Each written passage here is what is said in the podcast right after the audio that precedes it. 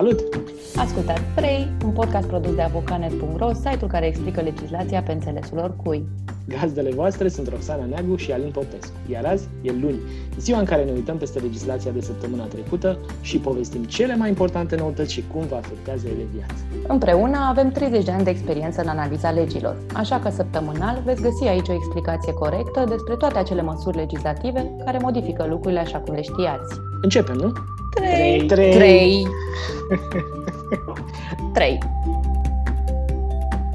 Da, e o săptămână interesantă, mai ales că tocmai ce au fost alegerile parlamentare, urmează E, da, ce, ce au fost locale. alegerile locale, da, urmează cele parlamentare și uh, nici, de fapt nici nu cred că au trecut cele locale. Că, uite, dacă ne uităm la București, încă se, se dispută, dispută, cel puțin în da. sectorul 1, am văzut. În capitala Uh, capitalei.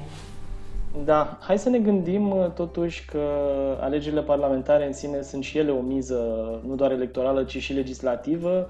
Există în momentul ăsta o știre nouă, chiar uh, din ultimele minute. nu? Da, Cu- e o informație pe surse apropo de data alegerilor parlamentare. Uh, Se pare că Curtea Constituțională a respins uh, sesizarea președintelui uh, României și a decis că Parlamentul are voie să stabilească singur uh, data alegerilor, ceea ce cumva ar fi o premieră națională, pentru că în ultimii 30 de ani cel puțin guvernul e cel care stabilește data, data alegerilor.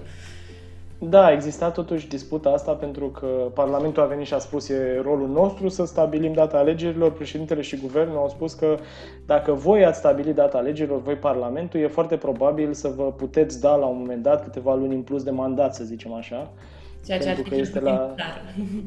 Da, pentru că e la latitudinea voastră și chestia asta ar fi avut tot felul de implicații constituționale. Uite că dacă Curtea ne spune că e în regulă, e foarte probabil ca Parlamentul, uh, care e majoritar acum, uh, PSD, ALDE, Pro-România și ce mai e acolo, UDMR chiar, ar putea să decidă ca data alegerilor parlamentare să fie anul viitor. Din ce, din informațiile astea pe surse pe care le avem la momentul ăsta cel puțin, pare că votul a fost destul de strâns, vorbim de 5 voturi uh, pentru ca Parlamentul să-și poată stabili singur data alegerilor uh, parlamentare versus celelalte 4 împotrivă.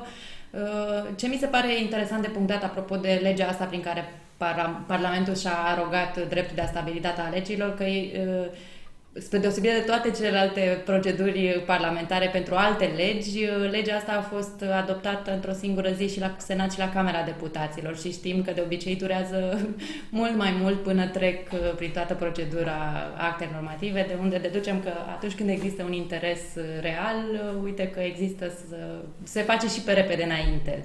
Da? Da. Bun. Așa e. Legislația oricum nu stă pe loc, uh, în ciuda tuturor lucrurilor. A, mi se mai pare important, apropo de chestiunea asta și terminăm cu, cu ea, că practic noi avem acum o hotărâre de guvern care stabilește data alegerilor parlamentare pe 6 decembrie. Nu ne e foarte clar ce o să se întâmple acum în lumina acestei decizii a CCR, dacă o să se modifice data, dacă să vedem uh, ce... Da, e foarte probabil să spunem că nu e constituțională hotărârea aia de guvern, pentru că, așa cum spune Curtea Constituțională, Parlamentul e cel care ar trebui să o facă, prin urmare, dacă a făcut-o guvernul, nu e în ordinea constituțională, ca să zicem așa. Oricum, scandalul ăsta Parlament-Guvern și Parlament-Președinte și Parlament fiecare cu fiecare cumva, uh, are mult mai multe ramificații și săptămâna trecută am văzut o altă față a lui, respectiv uh, momentul în care parlamentarii au votat ca pensiile să crească cu 40%, nu cu 14%, așa cum s-a stabilit prin OUG. Parlamentul practic n-a fost de acord cu ce a decis guvernul și uh, a votat altfel. Hai să amintim un lucru că e important, ori de câte ori vine guvernul și dă o ordonanță de urgență, acea ordonanță de urgență trebuie să treacă prin Parlament, care trebuie să o aprobe. Iar aprobarea ordonanței respective poate să vină, eu știu, într-o perioadă mai mică sau mai mare. S-au întâmplat uh, multe cazuri în care ordonanțele de urgență au fost aprobate după luni de zile, ani de zile.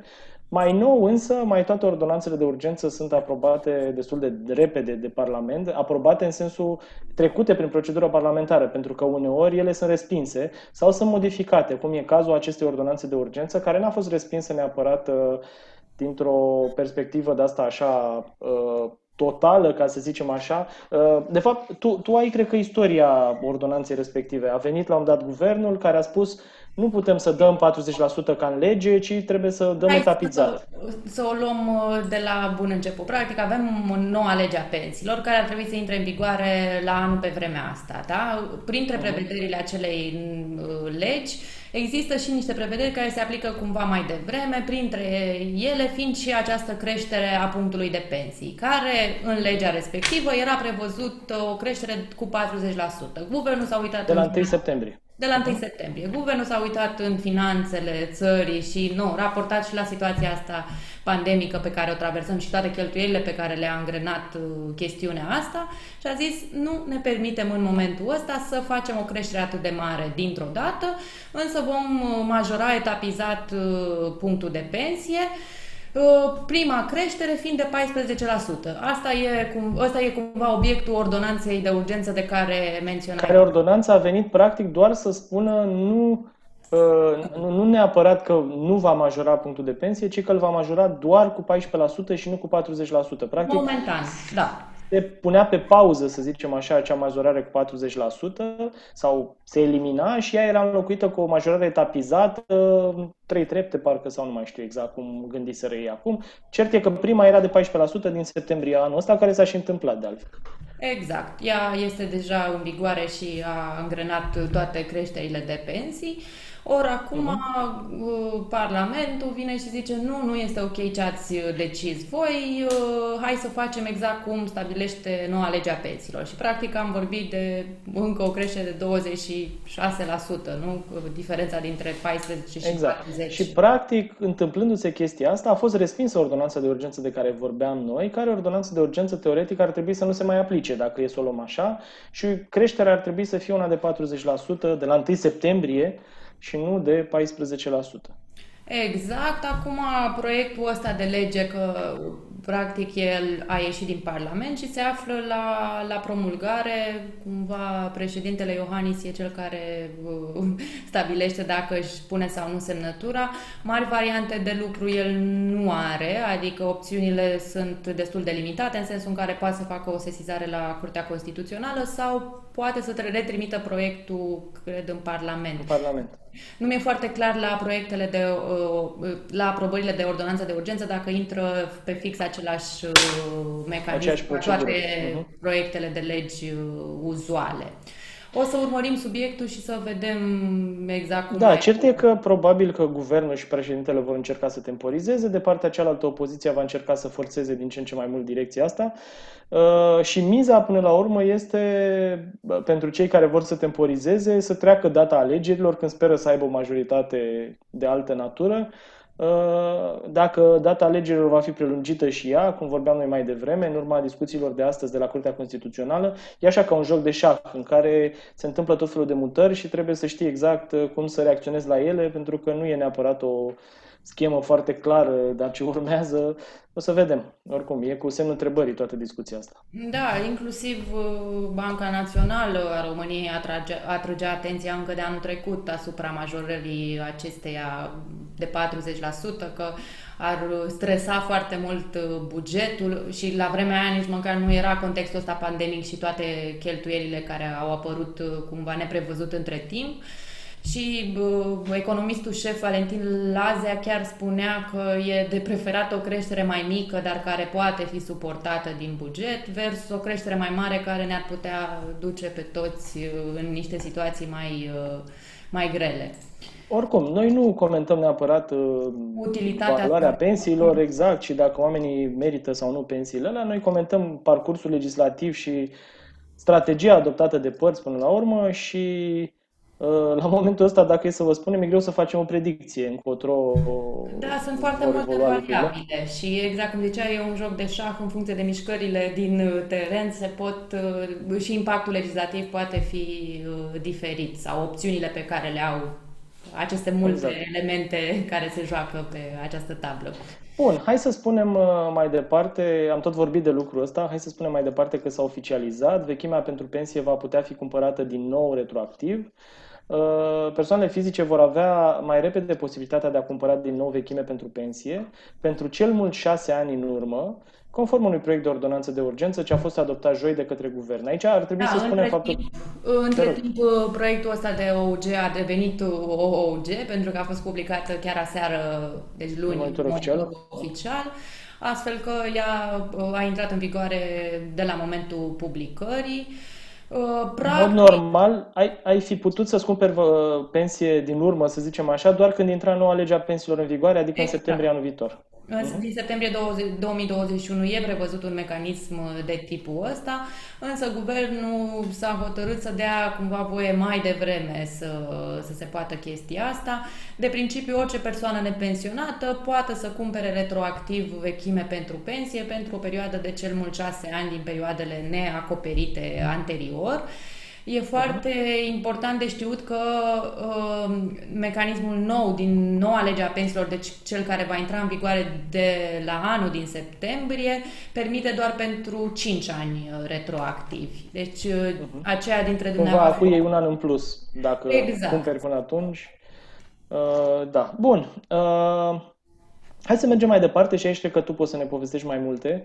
Da, Cum e cu verificarea plății contribuției la Casa Națională de Pensii? Ne-am, uh, au tot fost situații, mai ales cu toate ajutoarele astea care au fost date și toate șomajul tehnic și alte lucruri de, de felul ăsta, au fost tot felul de cum să zicem, niște situații foarte ciudate în teren, în sensul în care apăreau mai mulți asigurați, deși li se plătiseră contribuțiile, apăreau ca ne, neasigurați. Și atunci uh, am făcut noi recomandarea asta săptămâna trecută ca fiecare dintre asigurați să facă o verificare și uh, cumva la, spre finalul anului sau la începutul anului ar fi bine să intre pe site-ul Casei Naționale de, de Pensii Publice și să-și afle situația contribuțiilor la pensii ca să se asigure că nu au perioade neacoperite și că uh, datele din, uh, nu știu, statul lor de plată corespund cu datele autorităților. Pentru a afla situația contribuției la pensii există două variante. Pe de o parte partea asta de care ziceam mai devreme, ne facem un uh, cont pe portalul Casei Naționale de Pensii Publice și acolo interogăm sistemul care ne poate arăta uh, stagiul de cotizare și alte detalii de tipul ăsta sau uh, varianta clasică, să zic așa, în care depunem la casele de pensii din orașul, județul nostru o cerere și în urma acestei cereri primim o adeverință care ne dă toate informațiile astea de ce mi se pare foarte important uh, să facem asta, dincolo de uh, situația de anul ăsta, când au fost aceste ajutoare și au apărut acele sincope în stagiile de cotizare, deci în vechimea de muncă a oamenilor, uh, verificările astea devin cu atât mai importante cu cât de la anul, când intră în vigoare noua lege a pensiilor, doar plățile efective de CAS vor fi luate în calcul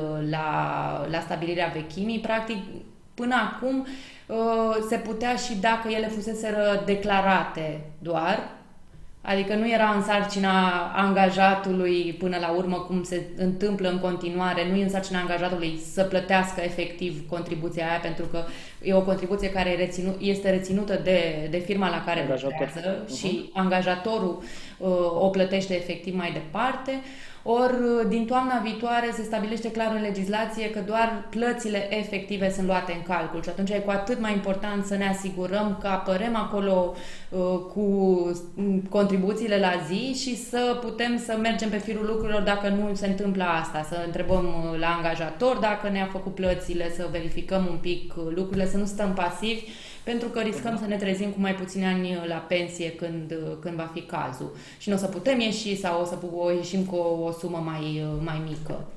Sau o să umblăm după tot felul de angajatori mai mici, pe unde am lucrat, eu știu, un an, doi ani, trei ani, să strângem uh, vechimea de la ăia, cum se întâmplă de obicei, o pierdere foarte mare de timp și de eforturi.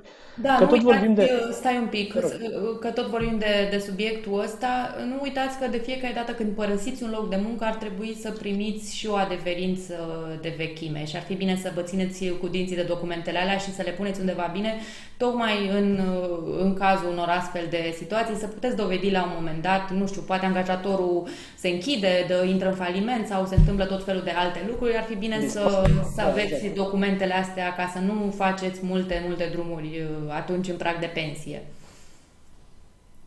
Bun. Cam atât că asta tot de, drepturi, de recomandări. Da, că tot vorbim de drepturi și beneficii sociale, uite să mai bifăm încă o uh, bătălie, să zicem așa, lupta asta dintre Parlament și Guvern. Uh, guvernul va trebui să dubleze alocațiile. Legea prin care Parlamentul a respins mărirea etapizată propusă de guvern a trecut de CCR. De fapt, între legea asta cu dublarea alocațiilor și legea pensiilor există o similitudine, cel puțin așa faptică, să spunem.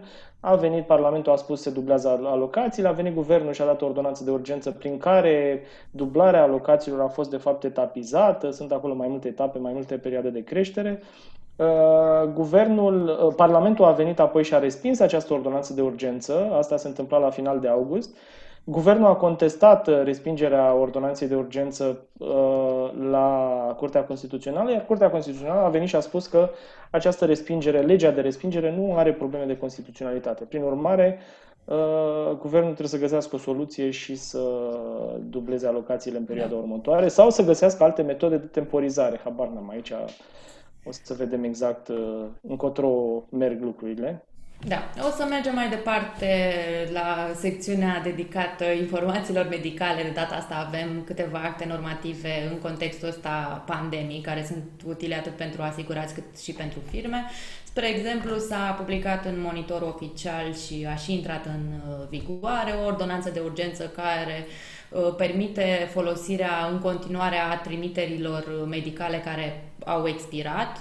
Practic, li se extinde termenul de valabilitate până la finalul anului, având în vedere că e posibil ca din cauza pandemiei unele dintre serviciile medicale, acele servicii medicale să nu fi putut fi prestate. Și în același timp, încă o prevedere importantă din ordonanța asta, uh, cea care stabilește că uh, se vor putea acorda în continuare consultații medicale online, fără să fie necesară obligatoriu Utilizare. utilizarea cardului de, de sănătate.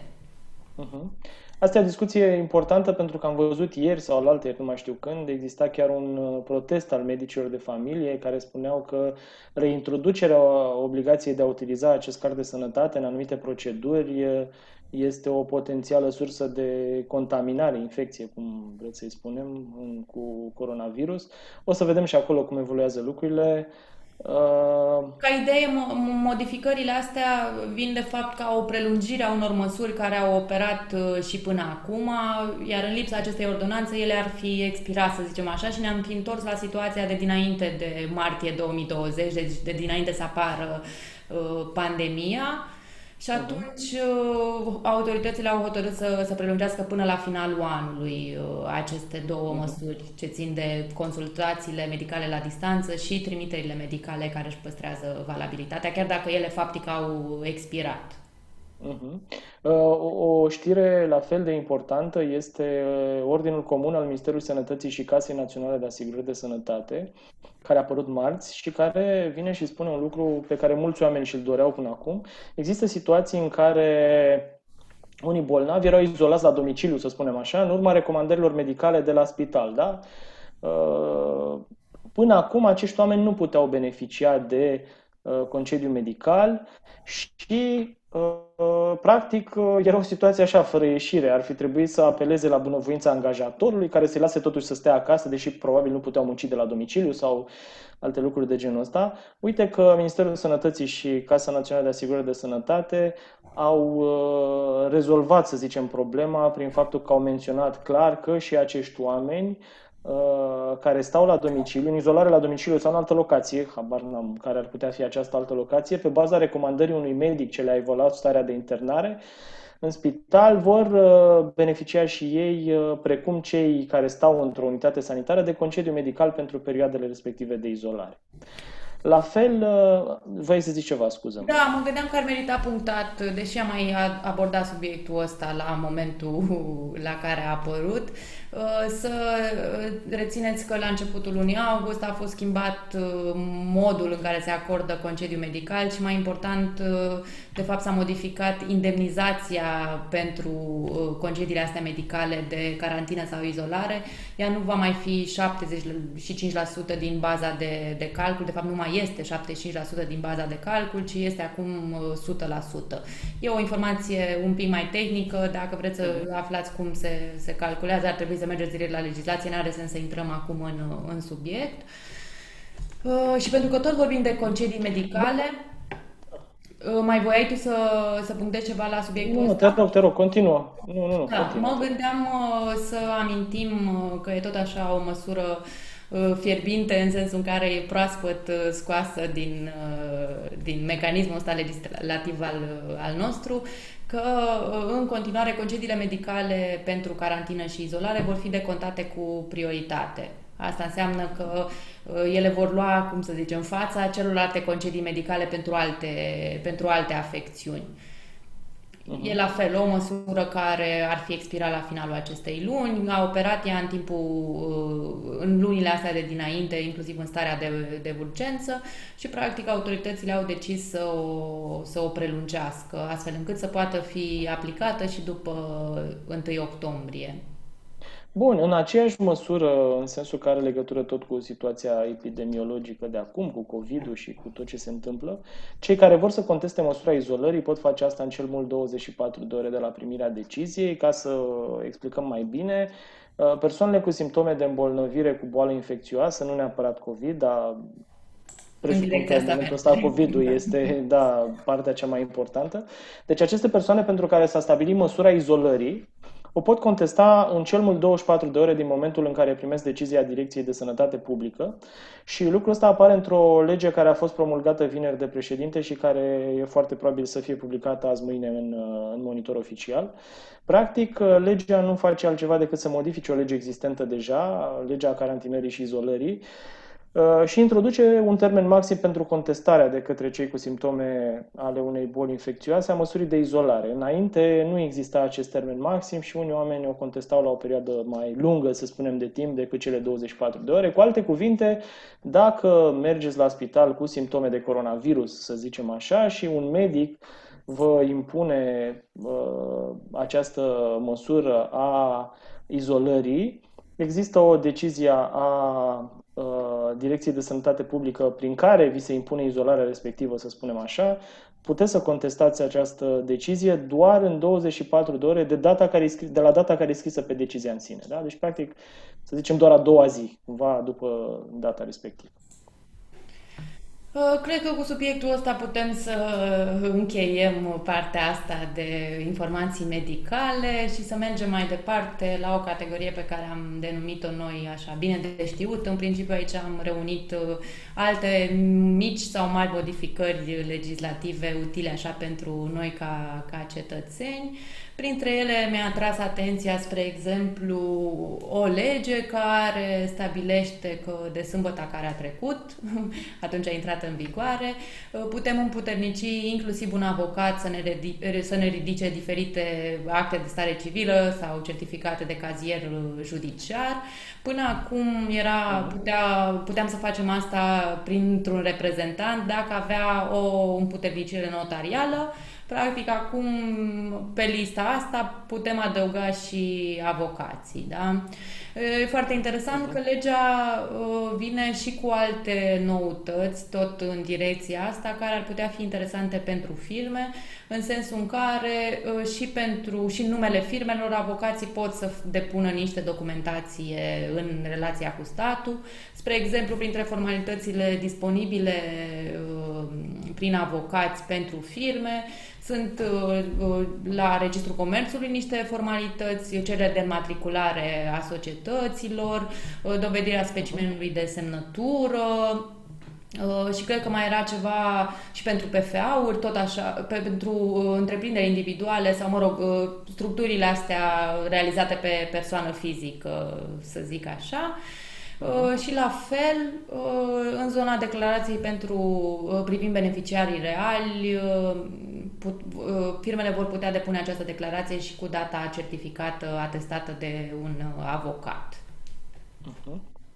Bun, tot în categoria asta bine de știut, să zicem, deși într-o altă direcție, nu neapărat legat de avocați, dar poate că aici e puțină pâine de mâncat și pentru avocați, Pornind de la o decizie a autorității de supraveghere a prelucrării datelor cu caracter personal din Spania, care a stabilit că afișarea la viziera datorilor de întreținere a localităților, a localtarilor, pardon, nu a localităților. Deci, dacă cineva vă pune la uh, avizierul de la întreținere de jos, da, de la uh, Asociația de Proprietari, uh, date privind identitatea dumneavoastră și datorile pe care le aveți la întreținere, acest lucru ar putea fi contrar GDPR și, în consecință, în uh, cazul Asociației de Proprietari din Spania, despre care vorbim, a fost aplicată o amendă de 10.000 de euro.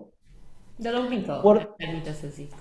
Uh, da, pornind de aici, uh, am punctat și noi faptul că practica asta e destul de cunoscută și în România și utilizată de foarte multe asociații de proprietari care Uh, folosesc avizierul pentru a menționa că Popescu de la etajul nu știu cât are nu știu ce datorii la întreținere sau uh, alte lucruri de genul ăsta. De-aia, uh, cum să zic, sfatul nostru mai degrabă decât altceva, pentru că uh, nu știu ce altceva am putea face, ar fi să încercați să minimizați cât se poate de mult datele pe care le afișați acolo și minimizarea, practic, să vizeze afișarea unor elemente de nu știu, numărul apartamentului, poate, ținând seama de faptul că numărul apartamentului poate să nu spună multor oameni cine stă la apartamentul respectiv sau care sunt oamenii care stau acolo. Asta discutam și noi în redacție cumva și la asta încercam să ne gândim, pentru că multe dintre aviziere, și făceam așa un sondaj printre colegii noștri, cam cum se întâmplă la fiecare avizier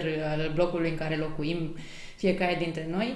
Și problema e de fapt că, într-adevăr, se anonimizează listele de întreținere, unde apare evident și restanțele, dar e posibil și în multe cazuri se întâmplă să fie undeva lângă o listă cu proprietarii, da? Și atunci, coroborând cele două liste, practic, o listă anonimizată cu numărul apartamentului și datoriile la întreținere, coroborând-o cu lista proprietarilor, să putem identifica că la apartamentul 7 stă Popescu și că are nu știu ce restanțe. Și asta ar fi contrage GDPR. Uh-huh. Da. Ok, aici ar fi important ca în momentul în care face cineva listele alea de întreținere și cu datorii să se gândească puțin și la aspectul ăsta și să nu facă...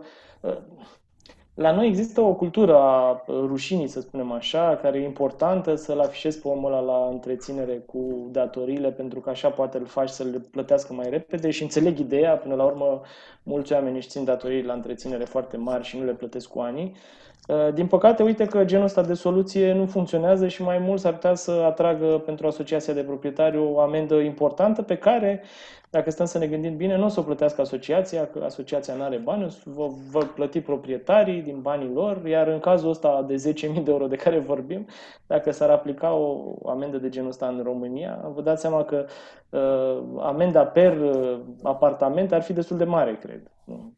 Mai ales că un bloc are 80 de apartamente în medie, 80-100. Da, cu, Vine 100 de euro, domn.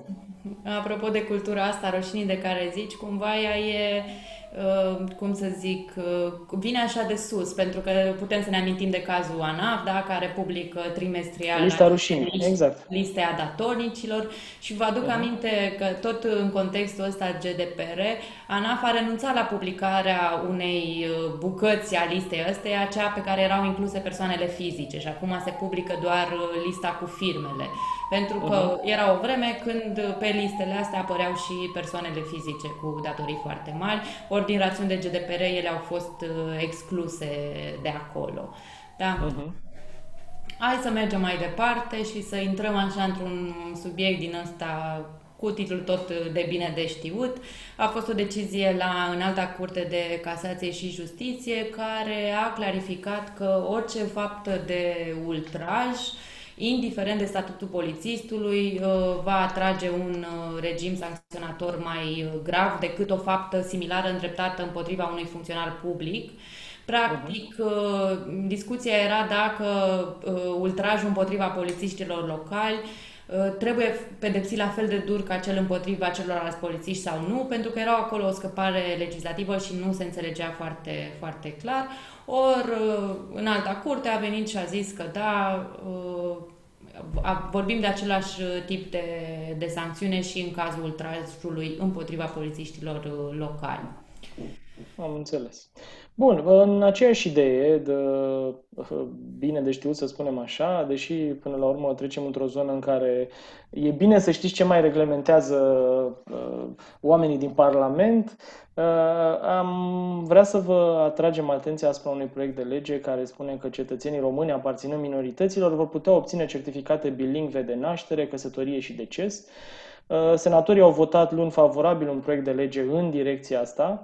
Acum stau și mă întreb, dincolo de faptul că poate unii dintre cetățenii uh, aparținând minorităților nu știu să vorbească românește și atunci îi ajută poate să citească pe certificatele respective în limba română, stau și mă gândesc ce alte beneficii ar putea avea. Eventual că se duc în țara mamă sau în țara a, căror, a cărei limbă o vorbesc dincolo de limba română și folosesc certificatele respective, fără să mai fie nevoie să le traducă. Altfel nu-mi dau seama, realist vorbind, uh, care ajutorul major pentru cetățenii respectivi, dincolo de zona asta electorală. Exact, exact, da. Dar sunt curioasă, uite, n-am apucat să, să investighez cum se întâmplă în alte state multiculturale, unde există mai multe etnii care trăiesc uh, la oaltă, dacă există obiceiul ăsta de a elibera actele de stare civilă în mai multe limbi, dar poate e ceva ce încercăm să găsim pentru edițiile următoare. Uh, Uh, tot în categoria ce se mai reglementează prin Parlament și cu ce își mai ocupă parlamentarii noștri timpul, am, tot săptămâna trecută am văzut că senatorii au uh, votat favorabil un proiect de lege prin care vor să stabilească uh, că inclusiv mașinile cu până la 9 locuri pot să facă taximetrie. Uh, Uh-huh. Până acum uh, erau limitate parcă la 5 uh, locuri, deci vorbim de autoturisme normale sau nu știu cum să le zic, că nu sunt șofer. Uh. Da, minivenuri să zicem mai degrabă, că sunt nici mici dubițe în care ai 9 locuri, să fim serioși. Că... Da, și cumva această propunere care acum merge la Camera Deputaților pentru un vot final, stabilește inclusiv că tariful aplicabil în cazul acestor curse făcute cu aceste mașini cu mai multe locuri să poată fi mai mare decât uh, cel standard uh, pentru mașinile mai mici. Da, bun. Uh, aceiași parlamentari, nu știu dacă aceiași, dar mă rog, tot oameni din Parlament, au uh, votat sau au, au inițiat mai degrabă, au inițiat, da, asta vreau să zic, au inițiat un proiect care spune că autoritățile publice ar putea să achiziționeze și servicii juridice de la avocați. Uh, la acest moment, uh, autoritățile publice nu pot să recurgă la avocați pentru obținerea de servicii juridice de consultanță, de asistență sau de reprezentare contra cost. În momentul ăsta, serviciile de specialitate juridică sunt prestate intern de uh, consilieri juridici, angajați, să le spunem așa. Da? Dacă s-ar schimba lucrul ăsta, mulți oameni spun că, uh, teoretic cel puțin, juriștii angajați în asemenea autorități sau eu știu ce sunt ele, că pot să fie și companii cu capital de stat, ar putea să ajungă la situația în care concurează cu avocați pentru prestarea de servicii juridice. Uh, aici uh, e o discuție întreagă asupra modului în care se întâmplă concurența, să spunem, pe posturi, care e perspectiva unor oameni de a se angaja în respectivele instituții, dacă uh, prețul prestării ar putea să fie mai mare sau mai mic în funcție de cum s-ar aplica sau nu prevederile acestei legi. Să spunem doar că e o măsură contestată, deși nu știu dacă contestată e cuvântul. Controversată. Discutată, controversată, da, exact. Da. În sensul în care, în mod firesc, Uniunea Națională a Barourilor susține partea avocaților și li se pare o modificare utilă și de bun augur, în timp ce o asociație a consilierilor juridici zice că, într-adevăr, i-ar scoate pe ei un pic din schemă și că n-ar fi cea mai bună variantă de reglementare și că ar trebui să rămână lucrurile așa cum sunt uh, acum, în ideea în care toate autoritățile sunt obligate acum să lucreze cu uh, consilieri juridici angajați uh, intern, da? pe statul lor de plată, acel consilier să-i și reprezinte în procese și așa mai departe. Da, aici hai să mai spunem încă un lucru, că până la urmă e important și ăsta, dacă ar fi să ne gândim la specializarea de care au nevoie autorității respective, care n-au doar un anumit tip de litigiu, da? Pot să aibă și litigi de muncă, și litigi fiscale, și litigi de tot felul de alte, din tot felul de alte zone. E greu să-i ceri unui specialist, uh, oricât de bun ar fi el, consilier juridic angajat, să aibă o uh, aplicare asupra tuturor acestor domenii pe care să le stăpânească la perfecție. Și atunci diferența majoră față de uh, angajarea, externalizarea serviciilor, să zicem, în anumite cazuri, vine tocmai de aici. La un moment dat s-ar putea să ai nevoie să-ți externalizezi uh, nevoia asta de servicii juridice, tocmai pentru că ai nevoie de oameni care să fie specializați într-un domeniu de nișă, nu știu, asta cu GDPR-ul sau poate altceva, și e foarte complicat să te bazezi pe omul tău că te va reprezenta cum trebuie.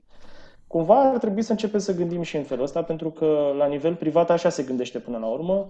Ai nevoie de oameni specializați să te ajute în litigii specializate și, bineînțeles, oamenii consilieri juridici pot să ajute în momentele cheie, eu știu, operaționale de business obișnuit, de activitate obișnuită, că nu e business acolo, fără niciun fel de problemă. Și cu siguranță nu e ca și cum rămân consilierii juridici, cred că fără activitate, pentru că într-o instituție, să zic așa, există o grămadă de treburi ce trebuie rezolvate, nu la compartimentul juridic, deci uh, n-ar trebui da. să, să fie așa o chestie de, de speriat.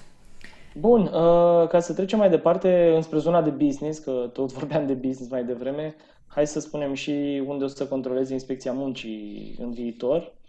Uh, avem pe site un articol care vizează două lucruri, ce aspecte vor uh, viza inspectorii în ultimul trimestru din 2020 și o să vedeți că acele controle tematice ale inspecției muncii pentru perioada octombrie-decembrie vor viza aspecte ce țin de munca, munca nedeclarată și în special de prezența fenomenului în domeniul medical, cabinete, clinici, spitale, relațiile de muncă în învățământ, protecția lucrătorilor de pe șantiere, protecția lucrătorilor de peste 60 de ani din întreprinderile mici și mijlocii, dar nu doar astea, aici sunt cumva câteva dintre direcțiile prioritare de acțiune pe care le au ei.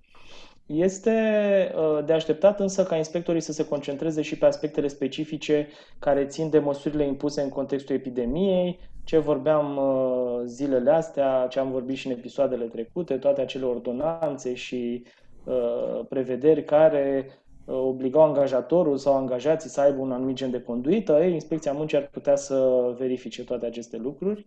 Ca să dau un pic din casă, Alin, apropo de cum am gândit noi articolul ăsta sau care a fost uh, miza lui, la fiecare început de an, inspecția muncii, precum și alte autorități care au atribuții de control, își anunță într-un fel intențiile de, de control uh, și propun un calendar tematic de, de verificări. Ori noi am vrut să vedem Mm, ce, cum abordează inspecția muncii chestiunile pe care și le-au propus la începutul anului, în condițiile în care, firesc, odată cu pandemia, poate au apărut alte, alte zone de interes și un uh, reprezentant al inspecției muncii, chiar inspectorul general de stat, uh-huh. domnul Ucă, ne-a confirmat că se respectă planul stabilit la începutul anului, dar că, într-adevăr, uh, s-ar putea să apară pe radarul inspectorilor și alte chestiuni de interes dictate cumva de actualitate, fix ceea ce ziceai tu apropo de măsurile astea care au fost uh, luate în ultima COVID, vreme. Da. da. Și atunci uh-huh. se verifică poate mai des acordarea banilor și cum au fost ei uh, folosiți uh, și așa mai departe. Rămânem în zona asta de inspecții. Ce părere ai și să vorbim un pic și de uh, inspecțiile economice financiare, pentru că Ministerul de Finanțe a înlocuit uh, acum câteva zile modelele actelor de control. Uh, știrea ar putea să treacă neobservată pentru că, așa cum se cunoaște mai degrabă în practică, inspecția asta economico-financiară ar viza mai degrabă Uh, nu știu, instituții de stat, companii cu acționariat al statului și așa mai departe și pare că n-ar afecta neapărat în privat. Uh-huh. Însă ce uh, n-ar trebui trecută cu vederea pentru că există o prevedere uh, apropo de reglementarea aceste, acestui tip de inspecție care, sta, care spune și că firmele private, atâta timp cât primesc ajutoare de stat sau fonduri europene, pot fi și ele supuse acestui tip de, de verificare. Și atunci, mai ales în contextul în care s-au tot dat bani prin diverse măsuri uh, de sprijin da, a mediului de afaceri, ni s-a părut important să, să punctăm uh, informația asta. Trebuie să știți că inspecția economico-financiară are reguli similare ale, ca inspecția fiscală, dar nu este același lucru, nu este identică. Ar putea fi ca un soi de verificare paralelă sau cumva anterioară inspecției fiscale. Inspecția fiscală e făcută în principal de ANAF, în timp ce inspecția asta economică-financiară e, e făcută de MFP. Însă regulile, apropo de avizare și cum trebuie să primim uh, aviz că vom fi verificați, sunt aceleași ca la, ca la inspecția fiscală. Uh, cam Bun. asta ar fi pe scurt cu, cu știrea asta. Ok, uh, să mergem mai departe într-o zonă oarecum uh, din altă, într-o altă zonă, să spunem așa, nu mai vorbim neapărat de autorități publice, vorbim de companii private. Există o uh, decizie de la înalta curte, curte de casație și justiție care stabilește un lucru important, respectiv uh, la convocarea unei adunări generale Uh, dintr-o companie, termenul de 10 zile curge de la recepționarea scrisorilor de către asociați. E o discuție întreagă, uh, ca să înțelegeți, până acum existau situații în care mulți oameni spuneau că acest termen curge de la momentul la care se trimit scrisorile respective, sunt puse în plicuri, ca să înțeleagă toată lumea, într-o societate comercială, adunarea generală a asociațiilor, să spunem așa, deși poți fi și acționari, este cea care decide în mare măsură tot ce se întâmplă acolo. E, aceste adunări generale sunt, uh, se întâmplă la anumite date și pentru ele trebuie trimise niște hârtii care să înștiințeze pe asociați când se va ține această, această adunare. Acele hârtii se cheamă cumva convocatoare. E, uh, e important să știi că uh, pentru o adunare generală există o anumită ordine de zi, trebuie să te pregătești, poate să răspunzi sau să pui întrebări pe baza acestei ordini de zi e important de să ai un termen în care să te pregătești cât mai lung. Prin urmare, dacă termenul ar curge de la momentul la care se expediază acele convocatoare de către companie, am putea ajunge la situația în care, nu știu, plicurile fac pe drum șase zile și mai ai două, trei zile până la adunare. De-aia, în alta curte de casație vine și spune că nu, acest termen se întâmplă de la momentul la care uh, se primesc acele plicuri și nu de la momentul la care ele sunt trimise, ca să zicem așa. Cu alte cuvinte, în momentul în care ești o companie și vrei să faci o AGA de genul ăsta, ar trebui să iei în calcul cam cât fac plicurile pe drum și să stabilești uh, o dată suficient de îndepărtată, să zicem așa, încât să respecti cele 10 zile de când au fost primite respectivele convocatoare. Da, mi s-a părut uh, interesant din uh, motivarea deciziei sau din cuprinsul hotărârii că ICGJ în alta curte atrage atenția că trebuie respectată cumva voința socială, deci voința tuturor uh, acestor participanți la aceste AGA, uh, pentru că în caz contrar vorbim de nulitatea absolută a hotărârii adoptate, da? Deci dacă oamenii ăștia care sunt în AGA nu reușesc să aibă timp să se informeze, să se documenteze și să decidă în cunoștință de cauză, cumva putem ajunge la anularea unor hotărâri uh-huh. luate în AGA. Bun. O să mergem mai departe către o chestiune așa cu tentă fiscală, tot din Parlament venită. E o chestiune care a fost deja votată la prima cameră și se duce acum la cea de-a doua pentru uh, definitivare și pentru un vot final. Uh, e un proiect care modifică codul fiscal și vine un pic să simplifice situația fiscală a clădirilor mixte deținute de persoanele fizice, unde spațiile sunt folosite atât cu scop de locuit cât și pentru sedii de firmă. Da? Asta înseamnă destinație mixtă. Și proiectul ăsta vine și zice că dacă spațiul folosit de firmă este mai mic de 50 de metri pătrați, nu mai este nevoie de acel raport de evaluare periodic da, care se impune acum. Uh, din, dacă mi-aduc bine aminte, uh, în momentul de față, pentru aceste tipuri de clădiri, uh, trebuie depus odată la 5 ani un raport care să ateste valoarea la care se stabilește impozitul, da? sau uh-huh. care se raportează acele, acele calcule. Ori asta ar simplifica destul de mult și cred că ar fi și o cheltuială mai mică pentru, pentru companii, pentru că, din câte știu eu, rapoartele astea nu sunt chiar uh, ieftine. Da? Trebuie făcute de evaluatori autorizați, uh, sunt niște documentații destul de stufoase și atunci poate pentru, uh, pentru companie ceva bine de, de, de știut și de monitorizat să vedem cum se decide până la urmă. Bun, uh, mai departe vorbim și despre granturile acelea, uh, finanțările, să le zicem așa, pe care guvernul le-a aprobat printr-o hotărâre. Uh, aici e o discuție interesantă pentru că s-au deschis preînregistrări pe platforma granturi.imm.gov.ro Imediat ce s-au deschis aceste preînregistrări, uh, mulți oameni s-au plâns de faptul că există dificultăți de înscriere. Ministerul Economiei a publicat o listă de sfaturi tehnice pentru a, pentru a elimina sau preîntâmpina aceste dificultăți. Și în același timp, uh, ce trebuie spus este faptul că uh, aceste granturi ar putea fi modificate și guvernul a analizat într-o primă lectură modificările privitoare la aceste granturi într-o direcție în care va, vor avea acces la ele mai multe companii uh, și o să vă spun câteva dintre modificări. Spre exemplu, la granturile, microgranturile de până la 2000 de euro sau 2000 de euro, cred că sunt standard astea, guvernul vrea să elimine cerința ca solicitanții să fie obținut o cifră de afaceri de cel puțin 5000 de euro în exercițiul financiar anterior prin urmare, dacă sunteți o entitate mică și vreți să obțineți un astfel de grant de 2000 de euro, uh, se va putea și fără, în viitor, dacă, această, uh, dacă acest proiect va fi adoptat de guvern, se va putea și fără ca în exercițiul financiar anterior să fie obținut 5.000 de euro. La fel, pentru granturile pentru capital de lucru, guvernul a spus că ar putea fi acordate mai multe domenii în toate activitățile de producție, servicii sau comerț.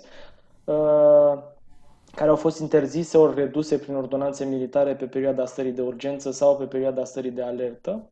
Pentru granturile uh, pentru investiții, uh, aceste granturi care sunt între 50.000 și 200.000 de euro nu vor include cofinanțarea proprie a beneficiarilor stabilită în cuantum de minim 15% în cazul regiunilor uh, altele, să spunem așa, decât București-Ilfov, unde cofinanțarea este de 30%.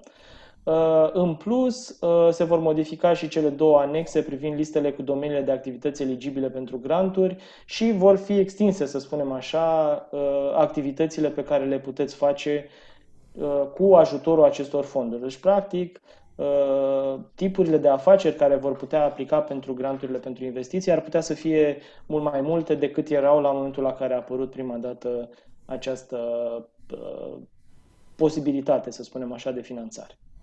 Da, deși sunt atât de așteptate de mediul de afaceri, granturile astea, iată că de, cumva ne Te lasă așteptate mai da, degrabă, da. Cumva decât... așteptam acum perioada de înscrieri, ghidurile finale ca să putem vedea exact cine cum se poate înscrie, însă uh, mai întârzie cu tot felul de, de modificări. Cred că luna septembrie e scoasă din calcul. Acest proiect de care ziceai tu a fost citit uh, în primă lectură săptămâna trecută. Asta înseamnă că mai devreme de săptămâna asta, în cel mai bun caz, nu va fi adoptat, ceea ce împinge termenul de înscriere și mai uh, departe de, de momentul la care ne aflăm o să vedem ce, ce se întâmplă și când o să-i dea efectiv drumul. Proiectul este deosebit, de fapt, toată povestea asta cu grantul e deosebit de importantă pentru că vorbim de niște fonduri, dacă mi-aduc bine aminte, cred că vorbeau de un miliard de euro, nu?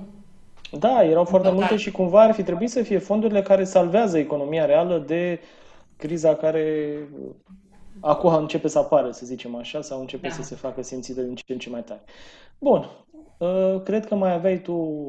Da, o să-ți propun să încheiem așa neclar podcastul de astăzi, pentru că avem o situație mai ciudățică apropo de declarația asta cu beneficiarii reali. Uh, sunt acolo niște chestiuni care se bat cap în cap și nu știm exact uh, încotro o să meargă. Să vă povestesc așa pe scurt. Teoretic, din luna noiembrie, această declarație s-ar depune doar în format fizic pentru că a apărut o, o lege în monitorul oficial care stabilește, care cumva elimină dintre, dintre variantele de transmitere a formularului uh, depunerea online sau trimiterea cu poșta ori curierul.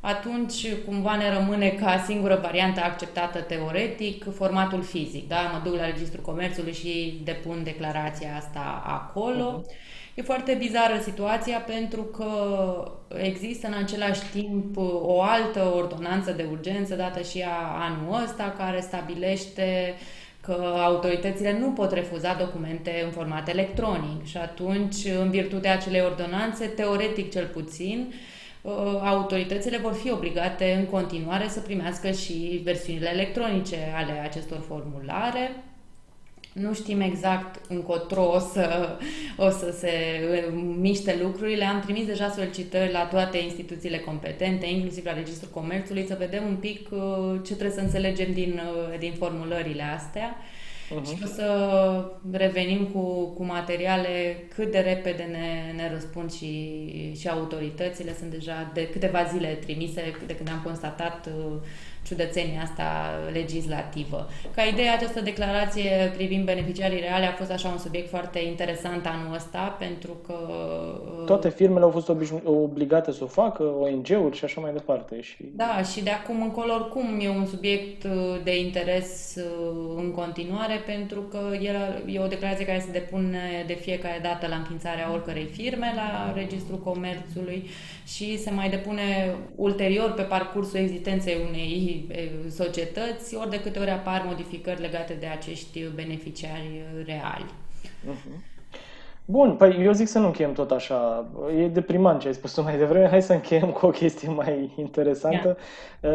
Uh, știi că de multe ori glumim și zicem că nu ne mai place, ne apucăm de agricultură. E o glumă pe care am văzut-o la foarte mulți oameni care se apucă de agricultură când nu mai au chef să facă ce fac ei. Uite că dacă ești tânăr până în 40 de ani, chiar ai ocazia să te apuci de agricultură pentru că guvernul vine și te susține. Tinerii fermieri vor putea obține terenuri de la stat, concesionate sau arendate, de până la 50 de hectare. Guvernul a aprobat în 24 septembrie o hotărâre care va facilita aceste lucruri. Dacă ai 40 de ani încă o dată și dacă vrei să înființești și să exploatezi o fermă agricolă, o să vorbim mai multe, cred, săptămâna viitoare despre uh, tema asta, dar voiam să punctez două sau uh, sau trei lucruri interesante, uh, respectiv uh, faptul că există un astfel de program și în al doilea de rând... desfășurare el și se încheie pe 15 octombrie înscrierile, deci dacă vă gândiți, grăbiți-vă. Exact. Dar ce voiam să povestesc e faptul că, uite, chiar, chiar se poate și, uh, spre exemplu, Uh, terenurile pe care ar trebui să le ia acești oameni ar trebui să fie libere de contract în suprafață de max, maximă de 50 de hectare, aparținând domeniului public sau privat al statului, prin atribuire directă. Tinerii trebuie să aibă până la 40 de ani absolvența învățământului de profil în vederea uh, înființării de ferme. E o discuție întreagă. Oricum, uh, dacă vreți să vă apucați de agricultură, acum văd, ar fi trebuit totuși să faceți facultatea de științe agricole, dar nu contează. La noi cred că se pot obține diplome și de azi pe mâine, puteți aplicați da, la să știi program. că chiar erau niște știri de la Agenția pentru Finanțarea Investițiilor Rurale, cumva autoritatea care se ocupă de implementarea acestui program pentru tineri fermieri și mhm. cumva ne invitau să venim, să luăm bani pentru că mai sunt foarte multe fonduri și nu au fost accesate. Până la momentul, cred că undeva săptămâna trecută, cred că mai erau disponibile 38 de milioane de euro da.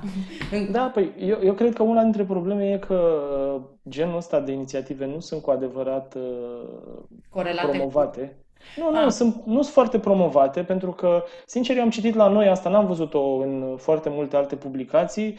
Uh, poate că primăriile în uh, diverse localități ar fi trebuit să promoveze chestia asta către, direct către tinerii care ar fi putut fi în uh, situația respectivă și, doi, ce spuneai tu, poate că nu sunt suficient de mulți absolvenți ai instituțiilor de profil care să beneficieze de o astfel de măsură și să aibă până în 40 de ani. Da, poate nici nu e așa de uh, sexy la momentul ăsta, știi, ideea asta de a ne muta la țară. Uh, deși am observat odată cu, cu pandemia și cu perioada aia în care am stat toți în case, așa tot mai mulți orășeni care visează cel puțin temporar la un trai uh, la țară. O să vedem ce se mai întâmplă. Bun, dacă mă uit, uite, spre exemplu, admiterea din 2020 la Universitatea de Agronomie de Iași, din Iași, văd că au fost 274 de locuri la buget și 70 cu taxă și s-au întâmplat să fie 600 de înscriși. Prin urmare, vorbim de concurență destul de mare pe genul ăsta de locuri. Interes există. Da, probabil că e un de promovare, să zicem așa. E posibil, e posibil. Uh, bun, cred că cu știrea asta, cu tinerii fermieri, putem să încheiem într-un mod ușor mai optimist podcastul de astăzi. Vă mulțumim uh, tuturor pentru mm, că v-ați uitat. Sperăm că v-ați uitat. Sau ne-ați ascultat, da? Sau că ne-ați ascultat. Ne găsiți pe toate platformele de podcasting importante, ne dați acolo, uh, vă abonați acolo și o să fiți notificați ori de câte ori publicăm un episod nou. Am fost live și pe Facebook uh, și cu asta eu vă urez o zi bună. O zi bună, la revedere, ne auzim săptămâna viitoare. Pe curând! Vă mulțumim pentru atenție și ne reauzim luna viitoare cu un nou episod. Ne găsiți pe Spotify, Google și Apple, iar dacă vă abonați la podcast, veți fi primii care află când am publicat un episod nou. Vă dorim o zi frumoasă, în speranța că mai ușoară tocmai v-am făcut-o noi. Pe luni! zi frumoasă!